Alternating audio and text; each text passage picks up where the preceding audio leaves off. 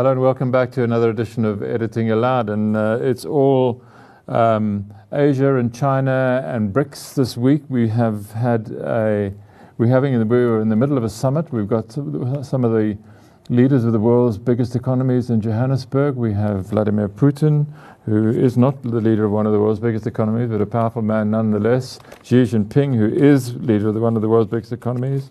The president of Brazil.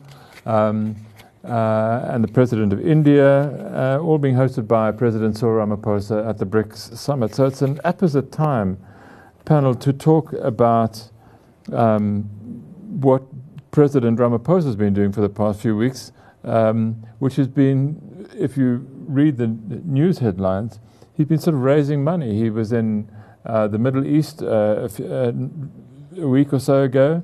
He raised $10 billion in, uh, uh, promise of $10 billion investment in Saudi Arabia, 10, another $10 billion in uh, the UAE. And President Xi Jinping has arrived in South Africa for a summit, uh, his own summit, and then the BRICS summit, with a promise to invest $14.7 billion in South Africa. And Sikonathi Mantshantsho, what do these people mean when they talk about, you know, because there's no, there's no, nobody says what it's for. It's just a sort of pledge. Um, how do you, d- does it mean anything? Is it real? It, does mean quite a lot. It is real in the event that indeed they can find a deal or agree on a particular deal. Uh, let's take the Chinese, for example. Yeah. There's a company called uh, uh, Beijing Automotive Industries, which has a plant in, in, in Ngqura. White people call it Coega uh, down in the Eastern Cape. They've invested about uh, uh 10 billion rands there. Is it up and running, that plant? It is up and running. You see the, the, their trucks and, uh, and some other vehicles on the roads in South Africa. So that's inward investment coming from a But uh, President Jinping has now come in, uh, Xi Jinping has come in and said, we'll uh, give a loan of $2.4 billion to Eskom, a loan which amounts to about 33 billion yeah. rands and there's another 14.7 billion rands, which as yet there's no detail about. And there's no detail about all of these other, yeah. uh, which now uh, amount to 35 billion dollars, according to, to, the Sowetan almost 470 billion rand over the past month, yeah. which is exactly 50% of the targeted uh, 100 billion rand. So there's yeah, progress. 100 billion dollars that he's looking for. Yeah, 100 billion dollars. Yeah, Thank you. So there, there is indeed a lot of progress. What we don't yet have mm. are the specific contracts yeah. and the specific investments in which the, the, the monies will go. And presumably, uh, Patrick Bulger, because they are investments, they, they, the implication of that is that they would require a return on. So they, they, they're investing money in South Africa to make a profit out of it, not necessarily um, uh, as an act of charity. Absolutely. Of course, it's an investment. I mean, South Africa is, uh, to, my, to my understanding, is in quite a unique sort of place in BRICS in that it's not there uh, entirely on, uh, on economic grounds yeah. alone. So obviously there's a sort of geopolitical, there's a st- uh, strategic calculation as to why uh, to include South Africa. You know, obviously I, I would think for the Chinese it's, um, you know, it's not a great deal of money uh, by Chinese yeah. standards. You know, obviously Eskom, uh, they, they, they need every cent they can get and you know, and hopefully this will go some way towards sort of uh, stabilizing. Um, they've still got to pay it back. They've still got to pay it back, obviously, and uh, you know they've got to squeeze it out of us to yeah. to get it to pay it back. Yeah. But I think for China, obviously, um, in particular, through the BRICS prism, yeah. they're really looking at South Africa as, um, I mean, South Africa is the prize in Africa. Yeah. You know, it's the gateway to Africa. It's the sort of, it's the uh, you know, one of the two stronger yeah. economies on the continent. And um, to the extent. You've got to be here. And, uh, you know, even within BRICS, you must imagine there would be some competition, one would imagine, between the Chinese and the Russians as to, you know, who exactly has got the. Um, who has the upper who hand? Who has us by the throat? In, in, in, in, in South Africa. Yeah. Ray Hartley, there's a, there's a, there's a piece in the Sowetan um, where, we, where Rob Davies, the Trade and Industry Minister, complains that South Africa is not getting as much out of BRICS as it's putting in. I don't know whether you've read it, but he says um, inward quantum investment to SA by BRICS between 2003 and 2017 was a mere $18 billion.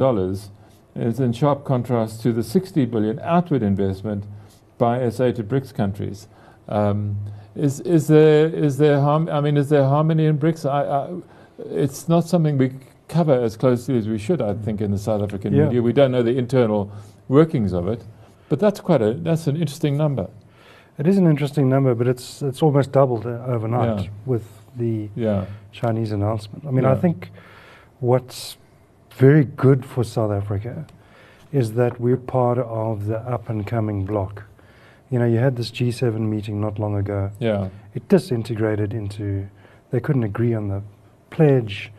Um, the G7 doesn't have Russia, it doesn't have China, it doesn't have India. mm. And it's becoming increasingly irrelevant. You know, the Chinese economy grows by the size of Italy every two years. Mm.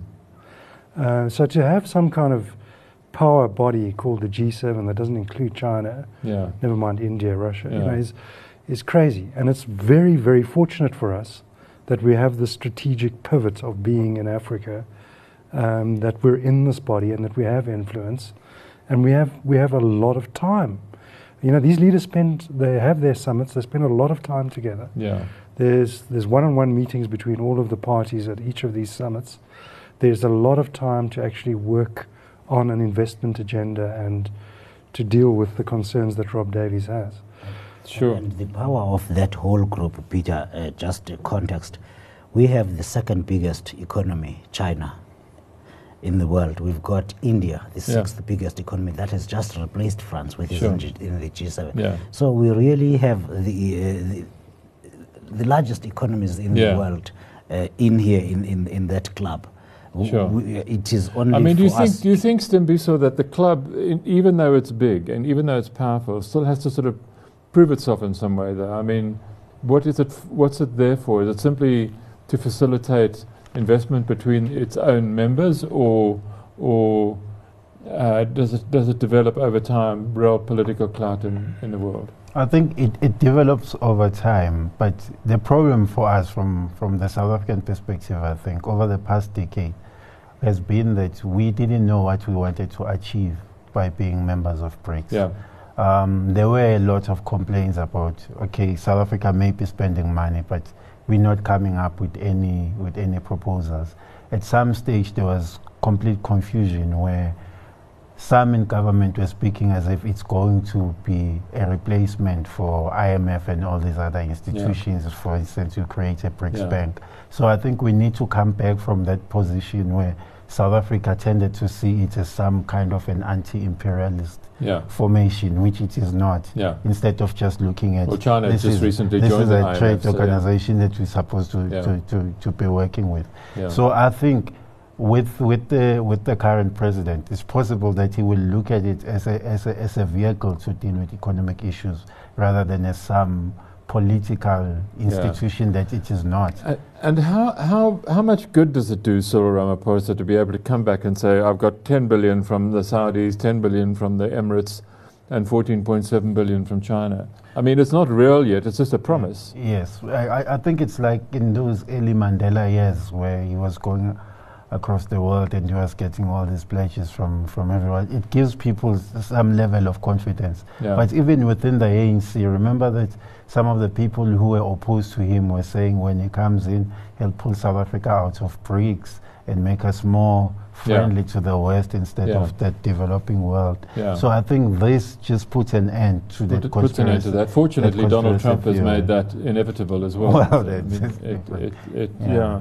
Mm. Um, uh, Sikonathi, um, uh, one of the problems with Chinese investment, particularly from the state as opposed to the Chinese private sector, is that it often involves building infrastructure, right? So there, there are two stories going around the world at the moment. One is in Sri Lanka, where the Chinese built a huge port and, and, and city, um, rather like Ngqura. Um, uh, uh, and, the and the Sri Lankans were unable to pay it for it, so they've taken it back and they literally now own, rather like Russia had to sell Alaska to the US, they own a bit of Sri Lanka. They've they are also lending, the Chinese lending lots of money, $62 billion uh, dollar investments into Pakistan as part of their Belt and Road initiative. Um, as the Pakistani national debt increases, their ability to service the investments the Chinese have made also begins to suffer. So there's a, there's a new uh, a super transit uh, um, uh, in Lahore, rail system that uh, they're unable to pay for, and the Chinese want their money back. How do we ensure that we don't get into that kind of trouble with these guys?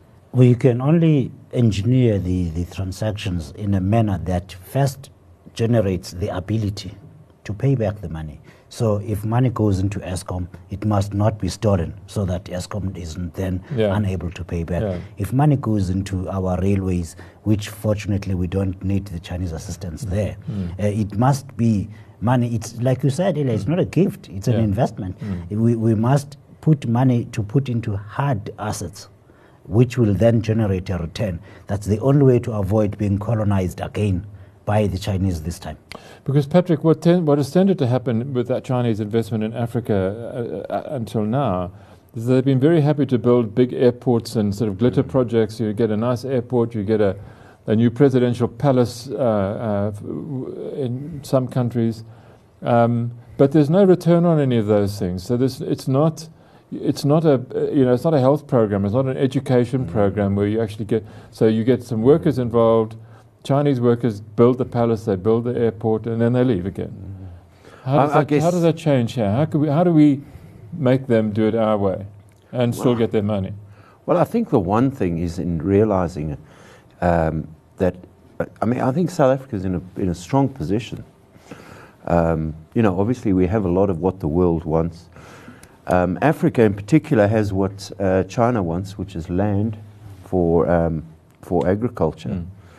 Um, and I think the danger was that that that the, the sort of ideological uh, motives would somehow trump the the financial and the economic, and we'd be so keen to sort of be in this block, as Tembiso mentioned, as a kind of anti-imperialist block that we might we might neglect looking after our own interests.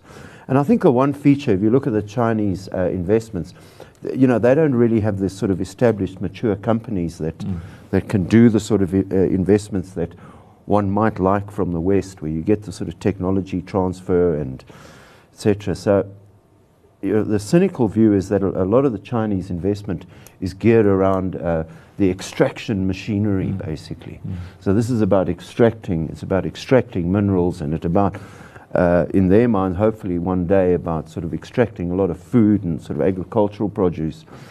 So I guess we've just got to, to the extent that we can, is is is, is absolutely stand our ground. Yeah. You know, read the read read read the small print, and realize that. Um, you know, there's, there is no free, free, free, free Yeah. lunch. Ray, Um, can we do that? Can we stand up to people like China? I mean, we need the money. Well, we, we can if we pay back our loans Yeah. and pay back our debts. If we don't, you know, then they're going to want equity. Yeah. And then a certain portion of our utilities will be owned by the Chinese, and they're very, very good and very effective at moving in with a state-related uh, Yeah. company or leadership or Yeah. management and sorting that thing out. yeah. You know, I- I don't think China wants to be involved in coal-fired power stations in South Africa. I have a feeling this is, you know, a particular need that South Africa has right now, and China recognizes that by giving this relatively small loan, Yeah. it can actually make a lot of mileage with South Africa Yeah. and relieve pressure um, in an institution which is at the core of the Yeah. economic problem. Good. Well, we'll be back with you to continue this conversation after this break.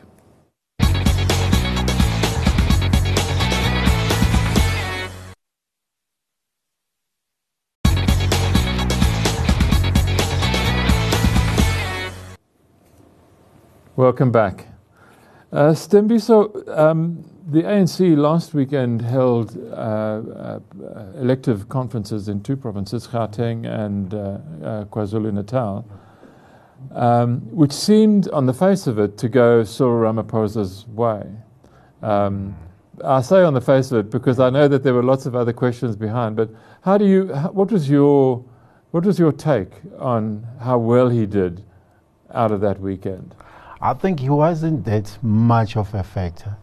It makes it makes life easy for him for the next couple of years. Yeah. But it it means nothing for him post the ANC conference in 2022 because what, what has happened is that there's been a realignment not of Zuma versus Cyril forces, Yes. but it is, uh, well, they try to make it a generational thing. But it's a group of younger ANC leaders who feel that it's time they push out But isn't, the it, older in- isn't it generation. interesting? I mean, uh, b- r- r- anybody come in on this because they are younger. Yeah.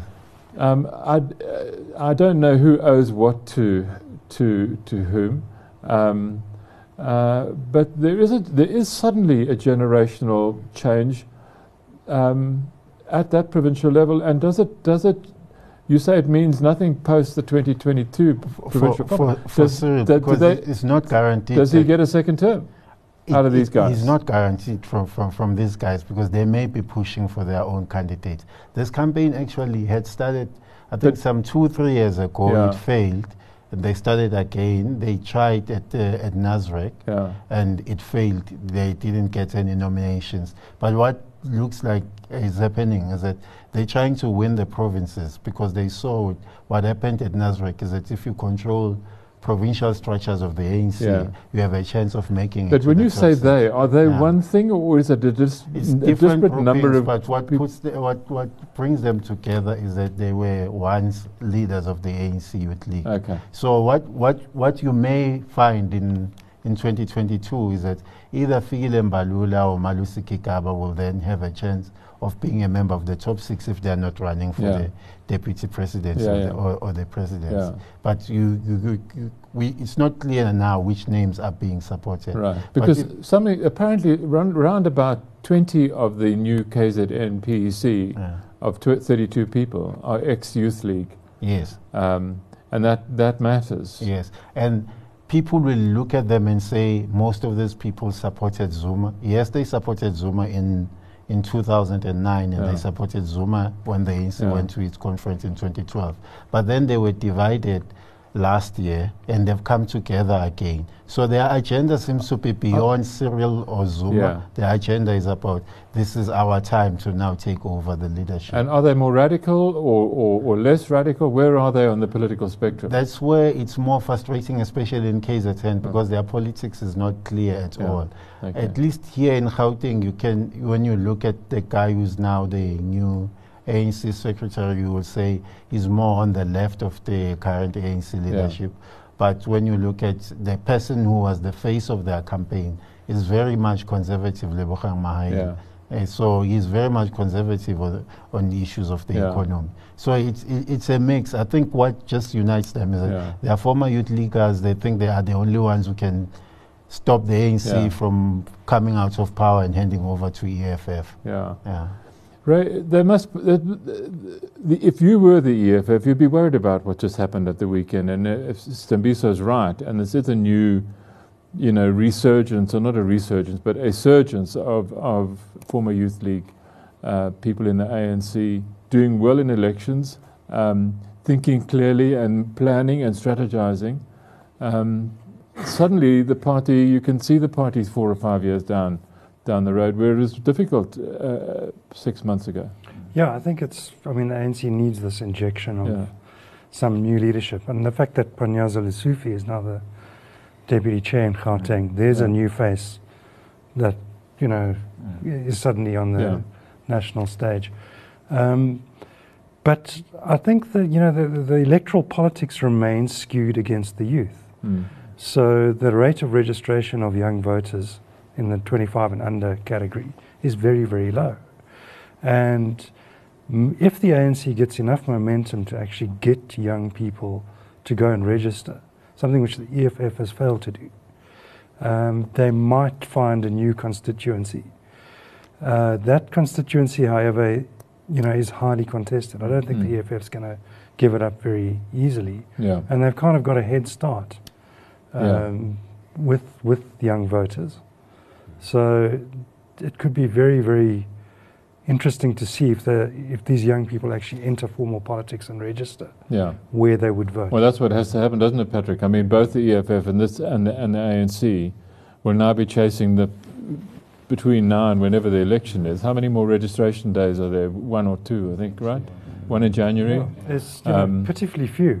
Um, And- so and- you need, and you, you know, I, I don't know how many votable or voting age people are unregistered, but it's in the millions. I mean, that's that's got to be a that's got to be a huge factor in our politics, Patrick. Absolutely, and uh, you know, looking at a sort of a younger ANC in the years to come.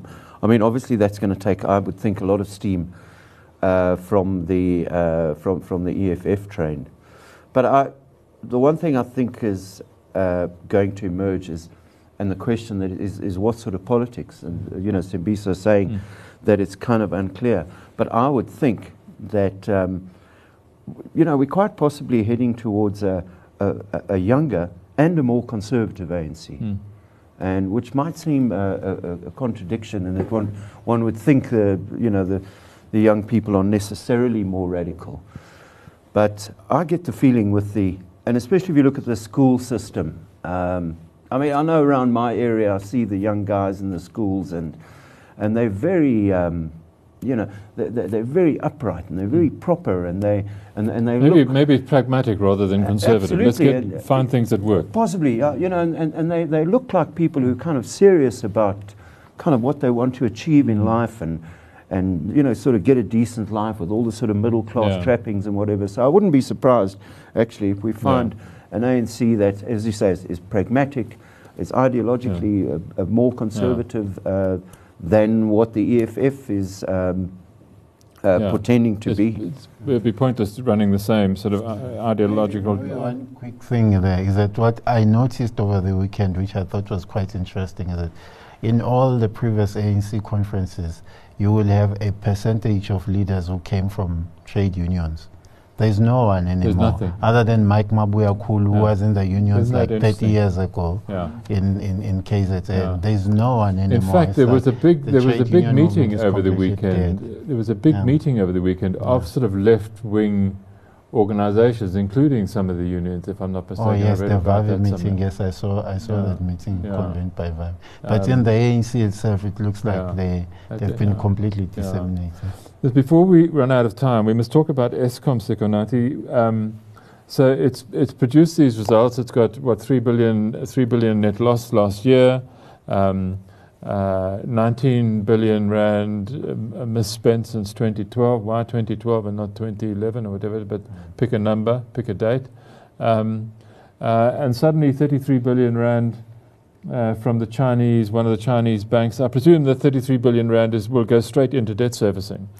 Yes, Eskom uh, is paying 41.5 billion rand in interest a year. Yeah. Now that's that's three years worth of uh, Right, so- money to build yeah. Kusile Yeah. power station.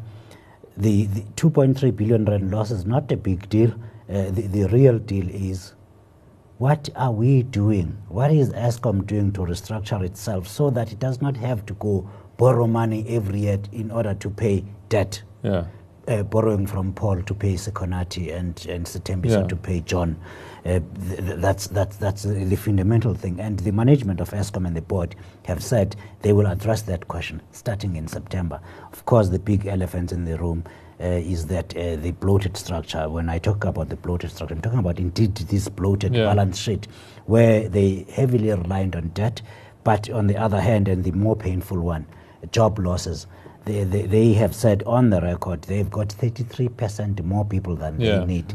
That talks about But, I mean, 12,000 people. Eskom's always run on debt. I mean, it's been a, the debt management has been the great skill at Eskom. It used to raise money in the bond market and now raises money directly from from institutions like banks because it's easier to do it that way. But but- Peter, that on its own has not never been a problem Yeah. and, uh, until the debt went beyond Yeah. a certain threshold, where Eskom is able to, to, to then uh, uh, meet its own obligations Yeah. without external help, without uh, dropping in Sure. uh, more of our money.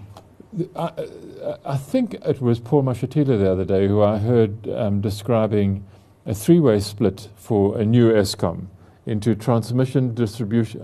What was it? Transmission, generation, And distribution. and distribution. I don't quite know the difference Is between not a distribution. proposal that was there back in It the early 2000s? 1998. Oh, the Reds. Yeah. Yes. Yeah. It- it okay. was So somebody's long hauled that document out of a drawer, right? It, it was there many years ago. But can the ANC have? Can the ANC hold a um, a solid conversation on splitting up Eskom and just getting on ahead and doing it? Or do the unions suddenly come into the picture and stop it? I think that the, this is the core of the problem, is that Ramaphosa's constituency remains within those trade union. They're the people who brought him to power, who played a big role, the first backers. And he cannot afford to alienate them because he doesn't have enough other options in the, within the ANC. And it, I, th- I personally think Eskom is going to go to the consumer and push up prices to try and deal with this problem rather than deal with its bloated staff and its overpaid staff.